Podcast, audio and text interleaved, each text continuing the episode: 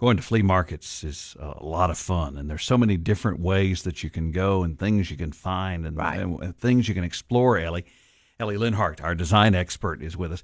So when I go, do I need to keep in mind kind of?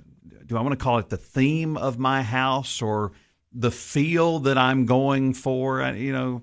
You don't want to mix styles and eras and that kind of thing. How do you come down on that? Yeah, well, it kind of just depends. Um, what I've found is that if you truly fall in love with something, uh, that and and you're not analyzing it or overanalyzing it, you truly fall in love with it.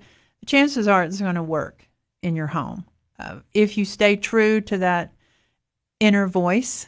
Um, so you can mix periods. Uh, there are a couple of general rules, but basically, at this point in our lives, eh, anything goes. It's just finding a theme. Uh, So, in your home, if your theme is very traditional and you find some really cool acrylic or glass piece that's more contemporary at a flea market, it would be fun to throw that into the mix.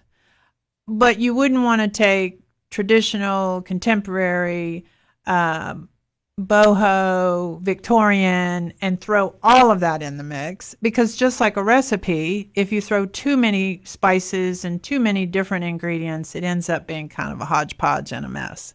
So I don't think there's a problem mixing styles. That actually can make a home more interesting. But you have to do it deliberately. You have to say, okay, I've got this theme going. I'm going to find one piece that's really cool, really different that I'm going to toss into the mix. Is it easy to overspend at a flea market?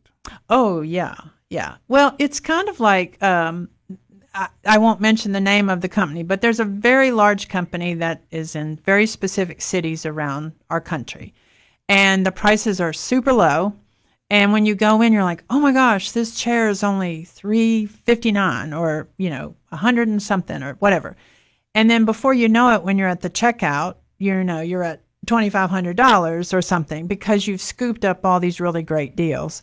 I'd say the same would be true at a flea market because you can get sort of lulled into this false sense that oh this is all so cheap and then it all adds up. So again, I think if you really if you're going to a flea market to really look for cool pieces for your home, then again, go having done some homework, being focused and paying attention to what you're spending. Because you also don't want to overspend on things that you might get home and then after a little bit of time you might decide well I don't really like this piece. So you don't want to have spent a lot of money on it and then discard it or take it to another flea market Right. because chances are you're not going to get your money back out of it. Ellie Lenhart is our design expert at home.